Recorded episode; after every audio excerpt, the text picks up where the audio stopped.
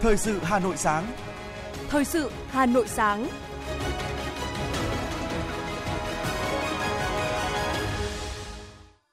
Kính chào quý vị và các bạn. Bây giờ là chương trình thời sự của Đài Phát thanh Truyền Hà Nội, phát trực tiếp trên sóng phát thanh tần số FM 90 MHz. Sáng nay thứ sáu ngày 12 tháng 8 năm 2022 có những nội dung chính sau đây. Phiên họp thứ 14 của Ủy ban Thường vụ Quốc hội hoàn toàn bộ nội dung theo ý kiến. Bộ Ngoại giao nêu hướng giải quyết một số nước từ chối cấp thị thực cho hộ chiếu mẫu mới. Lập đường dây nóng hỗ trợ phụ huynh, học sinh mua sách giáo khoa. Hà Nội yêu cầu đảm bảo hoàn thành tiêm vaccine COVID-19 theo đúng kế hoạch trong tháng 8 năm 2022. Phần tin thế giới có những sự kiện nổi bật. ASEAN tái khẳng định ủng hộ việc phi hạt nhân hóa bán đảo Triều Tiên. Chưa có bằng chứng virus Langia lây từ người sang người. Sau đây là nội dung chi tiết. Chiều qua, sau 2,5 ngày làm việc, phiên họp thứ 14 của Ủy ban Thường vụ Quốc hội đã bế mạc tại nhà Quốc hội, hoàn thành bộ nội dung theo dự kiến. Đối với từng nội dung đã được Ủy ban Thường vụ Quốc hội cho ý kiến và biểu quyết thông qua, đã có kết luận cụ thể. Chủ tịch Quốc hội Vương Đình Huệ đề nghị Tổng thư ký, chủ nhiệm Văn phòng Quốc hội ban hành thông báo kết luận để làm căn cứ thực hiện.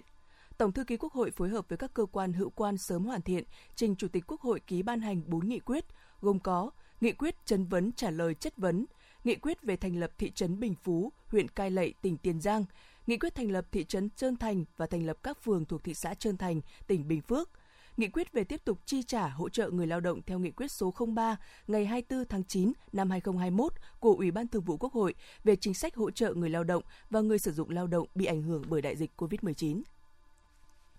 Vào chiều tối cùng ngày, tại nhà Quốc hội, Chủ tịch Quốc hội Vương Đình Huệ tham dự tọa đàm góp ý kiến dự thảo nội dung kỳ họp Quốc hội sửa đổi.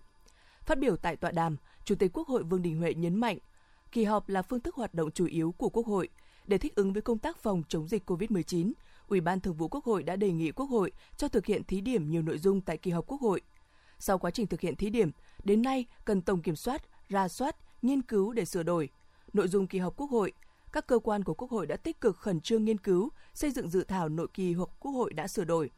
Dự kiến, Ủy ban Thường vụ Quốc hội sẽ cho ý kiến vào việc sửa đổi nội quy kỳ họp Quốc hội tại viên chuyên đề xây dựng pháp luật. Chủ tịch Quốc hội mong muốn được nghe các ý kiến của các chuyên gia, các nhà quản lý để các cơ quan nghiên cứu tiếp thu, hoàn thiện dự thảo nội quy kỳ họp Quốc hội đã sửa đổi trước khi trình Ủy ban Thường vụ Quốc hội xem xét cho ý kiến.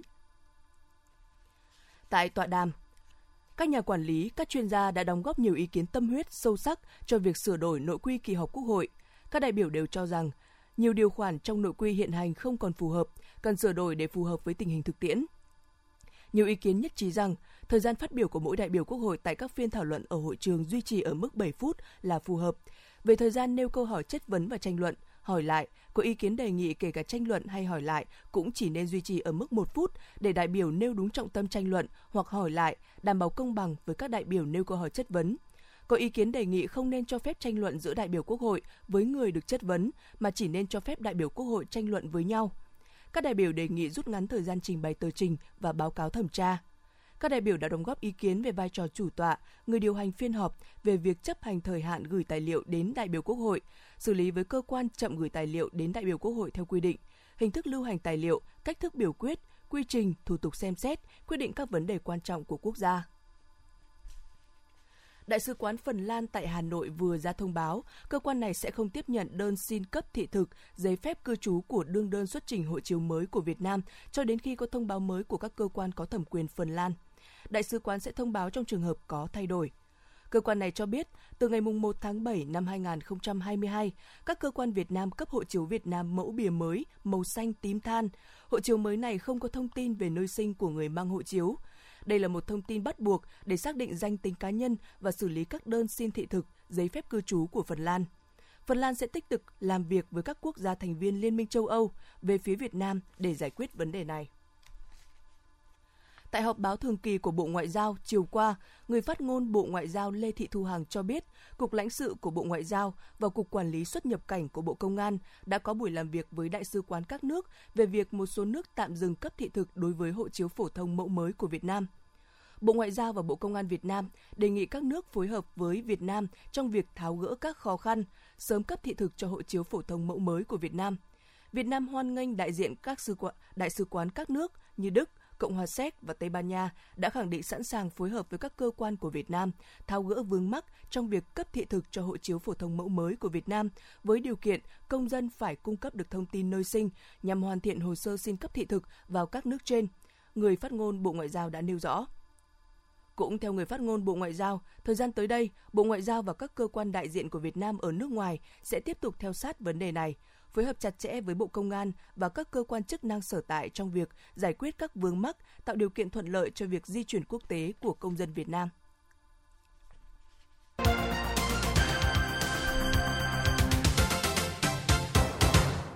Thưa quý vị và các bạn, Nghị quyết 15 của Bộ Chính trị có ý nghĩa quan trọng trong chiến lược xây dựng và phát triển của thủ đô Hà Nội với tầm nhìn dài hạn, tạo bước chuyển có tính đột phá trong huy động sức mạnh tổng hợp, khai thác hiệu quả tiềm năng, lợi thế của thủ đô, kết hợp với nguồn lực của cả nước và nguồn lực quốc tế, đồng thời xây dựng và phát triển thủ đô thật sự xứng đáng là trung tâm đầu não chính trị, hành chính quốc gia, trái tim của cả nước, trung tâm lớn về kinh tế, văn hóa giáo dục và đào tạo, khoa học công nghệ và hội nhập quốc tế, xây dựng thủ đô Hà Nội trở thành đô thị thông minh, hiện đại, xanh, sạch, đẹp, an ninh, an toàn, phát triển nhanh, bền vững, có sức lan tỏa để thúc đẩy vùng đồng bằng sông Hồng, vùng kinh tế trọng điểm Bắc Bộ và cả nước cùng phát triển. Nghị quyết 15 của Bộ Chính trị đã nêu rõ 4 quan điểm, hai mục tiêu lớn đối với từng giai đoạn để lãnh đạo chỉ đạo công cuộc xây dựng phát triển thủ đô trong trung và dài hạn, đề ra 8 nhiệm vụ giải pháp chủ yếu để thực hiện, trong đó có nhiều điểm mới so với các nghị quyết về phát triển thủ đô trước đó. Để góp phần đưa nghị quyết của Bộ Chính trị sớm đi vào cuộc sống, Ban tuyên giáo Thành ủy Hà Nội đã tổ chức hội thi tìm hiểu nghị quyết số 15 với quy mô toàn thành phố. Hình thức tổ chức này đã góp phần lan tỏa sâu rộng mạnh mẽ nội dung tinh thần nghị quyết số 15 của Bộ Chính trị đến quảng đại quần chúng, tạo sự thống nhất và nâng cao nhận thức trong toàn Đảng bộ, các cơ quan tổ chức doanh nghiệp đến đội ngũ cán bộ đảng viên và nhất là các tầng lớp nhân dân về vị trí, vai trò, tầm quan trọng của Hà Nội cũng như phương hướng nhiệm vụ giải pháp chủ yếu để phát triển thủ đô đến năm 2030, tầm nhìn đến năm 2045. Các cơ quan báo chí truyền thông cũng đã tăng cường công tác tuyên truyền rộng rãi về hội thi tới cán bộ, đảng viên, đoàn viên nhân dân, tích cực cổ vũ, phản ánh tình hình, kết quả hội thi và kịp thời biểu dương những cá nhân đơn vị triển khai thực hiện tốt. Bày tỏ sự đồng tình, nhiệt liệt hưởng ứng và nhận định đây chính là một đợt sinh hoạt chính trị sâu rộng trong cán bộ đảng viên và toàn thể nhân dân. Ông Nguyễn Văn Hiệp, Bí thư tri bộ tổ dân phố 1 phường Phan Chu Trinh, quận Hoàn Kiếm cho biết. Chúng tôi ờ, cũng rất là mong muốn và kỳ vọng đây nó sẽ trở thành là một cái hội thi như đồng thời nó cũng là một cái đợt sinh hoạt chính trị sâu rộng không những chỉ trong đội ngũ cán bộ đảng viên của cơ quan nhà nước mà trong ờ, rất nhiều các cái tầng lớp nhân dân đặc biệt là cái lực lượng thanh niên sẽ tham gia một cách nhiệt tình sôi nổi hào hứng và thông qua đó để nó ờ, tạo nên một cái sức mạnh tổng hợp của người Hà Nội, của người thủ đô, của người Tràng An À, trước cái sự quan tâm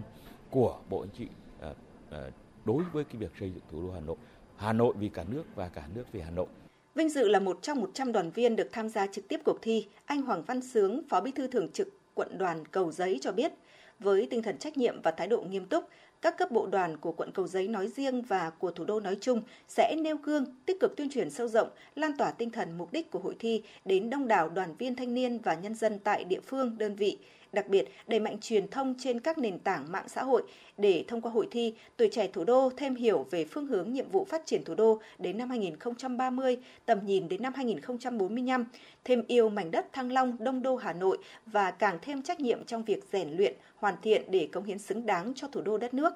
Anh Hoàng Văn Sướng, Phó Bí thư Thường trực Quận đoàn Cầu Giấy cho biết. Tôi cảm nhận được rằng là ở trong các câu hỏi của nghị quyết ờ, của bộ đề thi đưa ra đấy thì đều rất là bám sát vào các chủ trương chính sách phát triển chung của thủ đô và qua đó thì cũng là một dịp mà tôi cũng được tìm hiểu ờ, về cái phương hướng nhiệm vụ giải pháp phát triển thủ đô Hà Nội trong giai đoạn tới có thể nói là giai đoạn tới năm 2020 và tầm nhìn đến năm 2045 là hai cái mốc thời gian mà rất là quan trọng đối với đất nước chúng ta mà tại nghị quyết 13 của Đảng thì cũng đã đề ra rất là rõ, năm 2030 là năm kỷ niệm à, 100 năm thành lập Đảng, năm 2045 là khi chúng ta kỷ niệm 100 năm thành lập nước và rất là ý nghĩa. Theo ban tổ chức, hội thi tìm hiểu nghị quyết số 15 của Bộ Chính trị gồm hai vòng thi, vòng sơ khảo thi trắc nghiệm trực tuyến diễn ra trong 4 tuần trên nền tảng thi trực tuyến. Vòng trung khảo diễn ra dưới hình thức thi sân khấu hóa với 3 vòng thi, trắc nghiệm thuyết trình trả lời câu hỏi, dự kiến sẽ tổ chức ngày 15 tháng 9 năm 2022.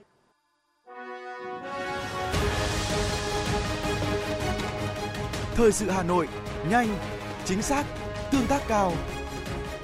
Thời sự Hà Nội, nhanh, chính xác, tương tác cao.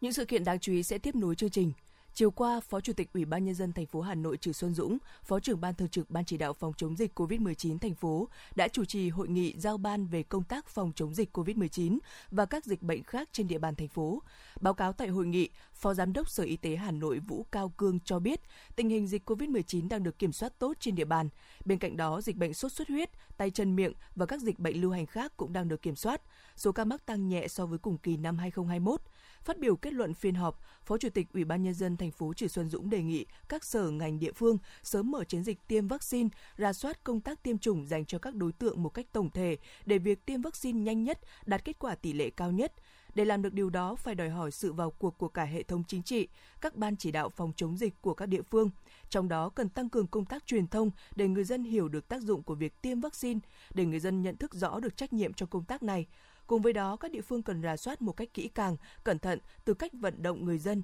đến cách triển khai tiêm chủng sao cho hiệu quả, khoa học và an toàn cho người dân, đảm bảo sẽ đáp ứng được việc tiêm chủng cơ bản hoàn thành trong tháng 8 năm 2022. Chính phủ vừa ban hành nghị quyết số 103 về chính sách hỗ trợ các cán bộ quản lý, giáo viên, nhân viên trong các cơ sở giáo dục mầm non, giáo dục tiểu học ngoài công lập gặp khó khăn do đại dịch COVID-19. Mức hỗ trợ chỉ một lần và cao nhất là 3 triệu 700 ngàn đồng một người. Điều này nhằm ổn định đội ngũ, tránh đứt gãy nguồn cung ứng nhân lực có kinh nghiệm cho các cơ sở giáo dục mầm non, tiểu học ngoài công lập, đảm bảo an toàn cho trẻ em và học sinh, giúp phụ huynh có con trong độ tuổi mầm non, tiểu học yên tâm tham gia lao động, góp phần để các doanh nghiệp phục hồi sản xuất, phát triển kinh tế xã hội, đảm bảo đời sống và an sinh xã hội. Thưa quý vị, chiều qua, theo thống kê của Bộ Y tế, trong 24 giờ, nước ta ghi nhận 2.367 ca mắc COVID-19, tức là tăng 357 ca so với ngày trước đó. Đây là số ca mắc cao nhất trong gần 3 tháng qua. Hiện có 63 bệnh nhân đang thở oxy, trong đó có 48 ca thở oxy qua mặt nạ, 48 ca thở oxy qua mặt nạ, 5 ca thở oxy dòng cao HFNC, 1 ca thở máy không xâm lấn và 9 ca thở máy xâm lấn. Về số bệnh nhân tử vong, trong 24 giờ qua, nước ta không ghi nhận ca mắc COVID-19 tử vong nào. Trung tâm Y tế quận Cầu Giấy vừa phối hợp với Phòng Giáo dục Đào tạo quận tổ chức hội nghị tăng cường công tác tiêm vaccine phòng COVID-19 cho trẻ từ 5 đến dưới 18 tuổi tại các trường học đóng trên địa bàn. Đến nay, quận Cầu Giấy đã thực hiện 50 đợt tiêm vaccine COVID-19. Tổng số mũi đã tiêm từ đầu dịch đến nay là trên 577.000 mũi. Để bước vào năm học mới an toàn, Phòng Giáo dục Đào tạo quận yêu cầu các giáo viên phải tiêm đủ 4 mũi vaccine COVID-19, đồng thời đẩy mạnh triển khai tiêm cho trẻ từ 5 đến 12 tuổi. Trước khi bước vào năm học mới, trước ngày 20 tháng 8 là thời gian vàng để toàn quận cần tiêm đủ 2 mũi vaccine COVID-19 cho trẻ từ 5 đến dưới 12 tuổi. Do đó, các nhà trường trên địa bàn cần đẩy mạnh tuyên truyền về lợi ích, tính an toàn của vaccine và vận động các bậc phụ huynh đưa trẻ đủ điều kiện đi tiêm chủng.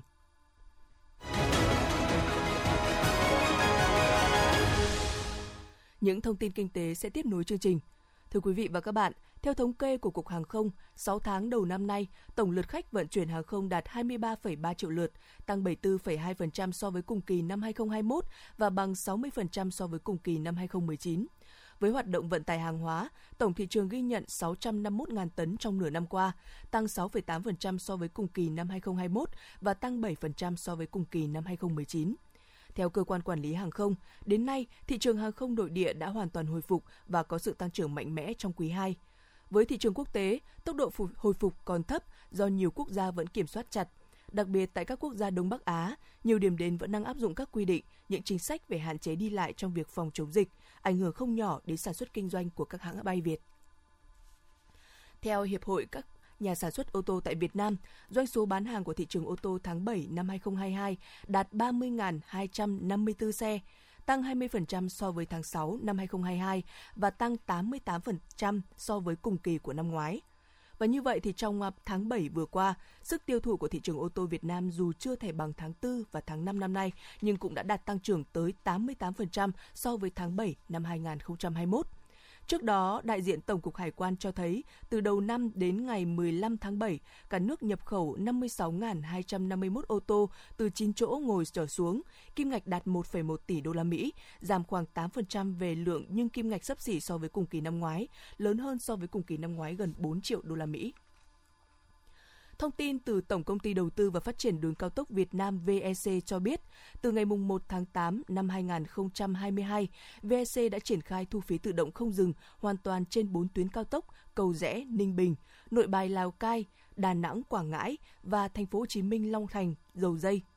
Đánh giá sau 10 ngày thu phí tự động không dừng ETC trên toàn bộ tuyến cao tốc, đại diện VEC cho biết, về cơ bản hệ thống hoạt động ổn định, giao thông trên các tuyến cao tốc đảm bảo an toàn, thông suốt, tình trạng ùn ứ đầu ra, đầu vào tại một số thời điểm cơ bản đã được giải quyết. Thưa quý vị và các bạn, nhằm đẩy mạnh cải cách hành chính, tạo điều kiện thuận lợi nhất cho các tổ chức, cá nhân thực hiện các dịch vụ công trên môi trường điện tử, thay vì phải sử dụng nhiều loại giấy tờ cá nhân, Công an huyện Thanh Trì đã và đang tích cực triển khai cấp tài khoản định danh điện tử cho nhân dân. Tại trụ sở Công an xã Tân Triều, huyện Thanh Trì, chị Lê Thị Hiền đã làm thủ tục cấp mã định danh điện tử Bà rất vui khi được các cán bộ chiến sĩ công an hướng dẫn nhiệt tình, thủ tục nhanh gọn, không gây phiền hà. Chị Hiền chia sẻ. Và hôm nay thì em có đến làm ờ, ở công an xã Tân Triều thì là các ờ, đồng chí cán bộ là đã giúp đỡ rất nhiệt tình, hướng dẫn rất là chi tiết và cụ thể và rất là thuận lợi và mọi người đều rất là vui vẻ. Là em rất là, là hài lòng. Cũng như chị Hiền, ông Vũ Văn Việt, thôn Thanh Oai, xã Hữu Hòa đến làm thủ tục rất thuận tiện. Chỉ trong vòng 10 phút, mọi thủ tục đã được hoàn tất. Ông rất phấn khởi và cho rằng mã định danh điện tử rất thuận tiện cho công dân mỗi khi làm các thủ tục hành chính. Ông Vũ Văn Việt cho biết. Mà tôi đi công tác, rồi tôi về, tôi, tôi tranh thủ lấy cái giấy hẹn mà tôi sang đây làm luôn. Tôi được các đồng chí công an ờ, tiếp đón, nhiệt tình và từ ngay từ khâu gọi điện, hẹn giờ rồi ký giấy rồi đến làm chứng rất là niềm nở, nhiệt tình và tôi rất chuyên nghiệp và tôi rất hài lòng. À, tôi nghĩ là sau này đi giao dịch ngân hàng, đi ờ, đi nước ngoài, đi quốc tế thì nó rất tiện lợi, rồi làm hộ chiếu. Và tôi nghĩ là rất là chuyên nghiệp trong việc thanh toán điện tử, không còn giấy tờ lằng nhằng nữa. Việc tích hợp các dữ liệu thông tin trên mã định danh điện tử tại huyện Thanh Trì cũng như tại các địa phương khác trên địa bàn thành phố là bước tiến quan trọng trong việc quản lý con người và tiện ích khác trong các giao dịch điện tử. Ngay sau khi tập huấn kỹ thuật, đội quản lý hành chính về trật tự xã hội công an huyện thông tin đã tuyên truyền tới nhân dân về chủ trương mới. Như đó, mọi công dân đến làm thủ tục cấp đổi, cấp mới căn cước công dân gắn chip đều hướng dẫn cấp mã định danh điện tử nếu có nhu cầu. Trường hợp đã cấp căn cước công dân gắn chip điện tử, nếu muốn cấp mã định danh điện tử, Công an huyện đề nghị công dân mang theo các loại giấy tờ liên quan đến các lĩnh vực muốn tích hợp mã định danh điện tử đến công an huyện để được làm thủ tục đội quản lý hành chính về trật tự xã hội công an huyện sẽ tiếp nhận và làm thủ tục cấp căn cước công dân, cấp mã định danh điện tử vào các ngày trong tuần, đảm bảo nhanh chóng, thuận tiện, đơn giản nhất cho công dân. Thiếu tá Nguyễn Trọng Hiền, Phó đội trưởng đội quản lý hành chính công an huyện Thanh Trì cho biết. Bởi ờ, khi đợt này cấp căn cước công dân thì lại thực hiện luôn kèm theo cấp định danh điện tử. Khi cấp định danh điện tử thì buộc phải có điện thoại cá nhân. Do vậy mà công an Thanh Trì cũng đã chỉ đạo lực lượng cảnh sát khu vực là trước khi thực hiện mời công dân thì phải tiến hành là vận động tuyên truyền đến từng cái hộ dân đó để sau này khi mà cấp căn cước công dân gắn chip cùng với định danh điện tử sẽ thích, tích hợp toàn bộ các cái giấy tờ của công dân. Khi mà công dân được cấp xác thực định danh điện tử thì nó rất là thuận lợi. Thuận lợi thứ nhất là tất cả các cái giấy tờ các công dân mà đã được tích hợp vào đấy, công dân khi ra đường thì không cần phải mang theo các cái thẻ vật lý, mà chỉ cần mở cái mã định danh điện tử của mình trên hệ thống, ví dụ như điện thoại thông minh, thì tất cả các lực lượng kiểm tra thì lúc đó là cơ sở pháp lý sẽ đều được ghi nhận là sẽ công dân có lại giấy tờ gì được tích hợp vào trong thì nó thay thế bằng các cái thẻ vật lý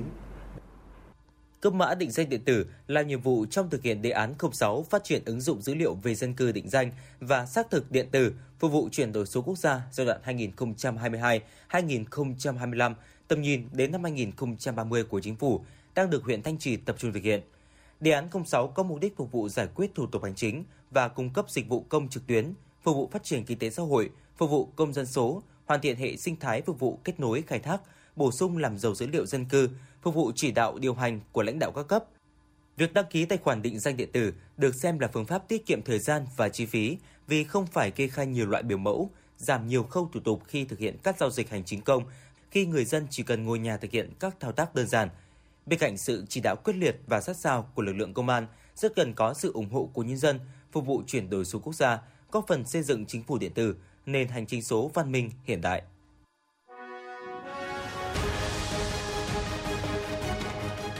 FM 90 cập nhật trên mọi cung đường. FM 90 cập nhật trên mọi cung đường.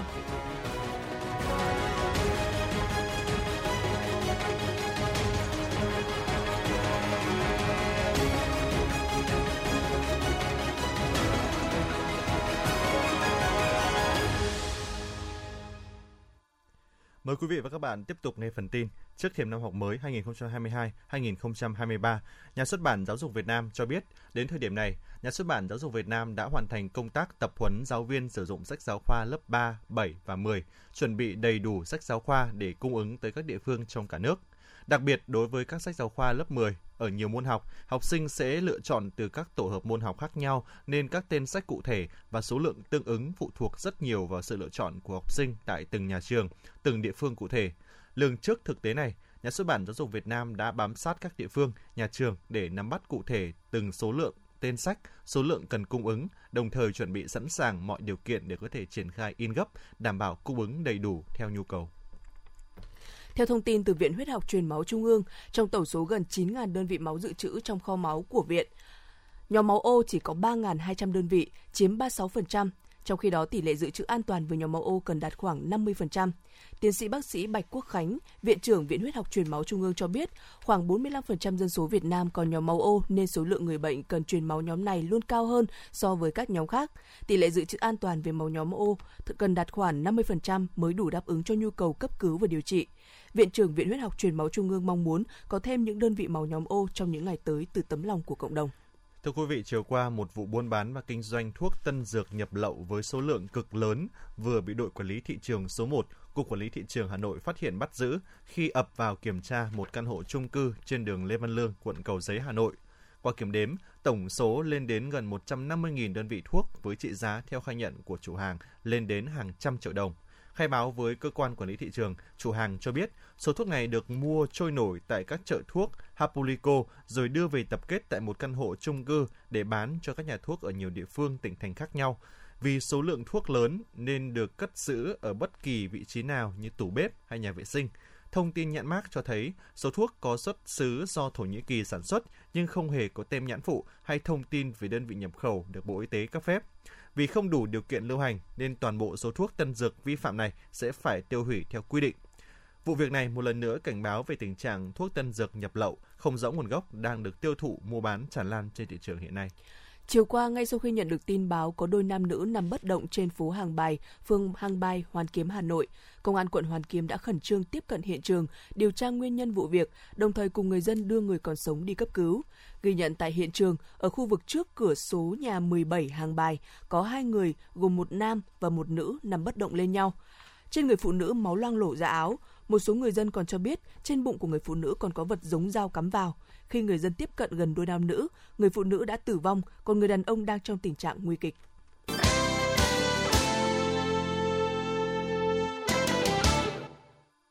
Quý vị và các bạn đang tiếp tục lắng nghe chương trình thời sự của Đài Phát thanh Truyền hình Hà Nội. Chương trình đang được phát trực tiếp trên kênh phát thanh tần số 90 MHz. Phần tin thế giới sẽ tiếp nối chương trình.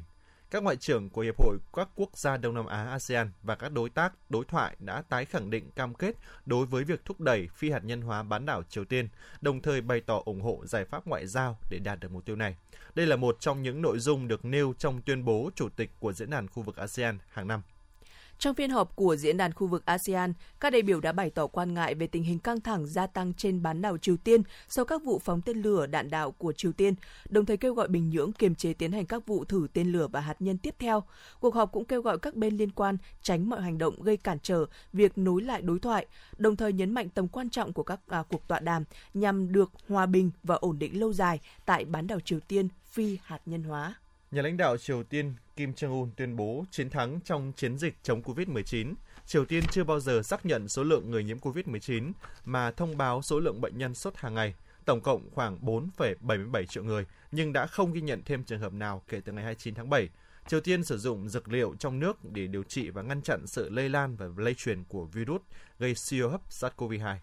Một vụ nổ lớn đã xảy ra ở Evan bang Indiana, Mỹ, làm 3 người chết và 39 ngôi nhà bị phá hủy. Lính cứu hỏa địa phương đã có mặt tại hiện trường và sơ tán nạn nhân tới nơi an toàn. Theo người phát ngôn Sở Cứu hỏa, có thể các nạn nhân cũng chưa thể xác minh được nguyên nhân gây ra vụ nổ. Cảnh sát đã phong tỏa hiện trường và yêu cầu người dân sơ tán khỏi khu vực xảy ra tai nạn. Cảnh sát địa phương bắt đầu điều tra nguyên nhân xảy ra vụ nổ. Cảnh sát Ấn Độ cho biết đã tìm thấy 3 thi thể nạn nhân trong số 20 người thiệt mạng trong vụ lật thuyền. Trong số 3 nạn nhân trên thì có hai phụ nữ và một trẻ em. Lực lượng chức năng đã cứu được 15 người. Những người này đã được đưa tới bệnh viện và hiện trong tình trạng ổn định. Cảnh sát cho biết chiếc thuyền chở đầy hành khách đã bị lật do gió mạnh vào khoảng 15 giờ. Vào thời điểm xảy ra vụ tai nạn, trên thuyền có 30 người.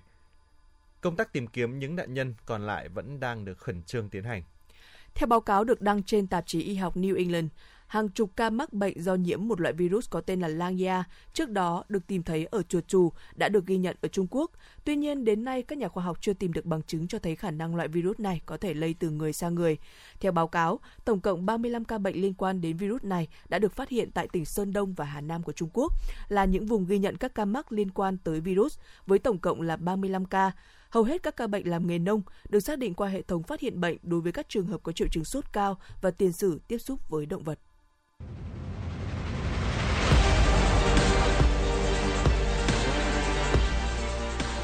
Bản tin thể thao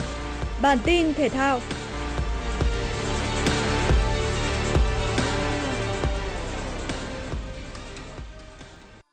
Hà Nội FC chính thức gia hạn hợp đồng với trung vệ Nguyễn Thành Trung tới năm 2025. Tin vui đến ngay trước cuộc tiếp đón Hoàng Anh Gia Lai tại vòng 12 V-League 2022. Hiện tại Hà Nội FC đang dẫn đầu bảng với 23 điểm và Hoàng Anh Gia Lai đứng nhì với 4 điểm ít hơn.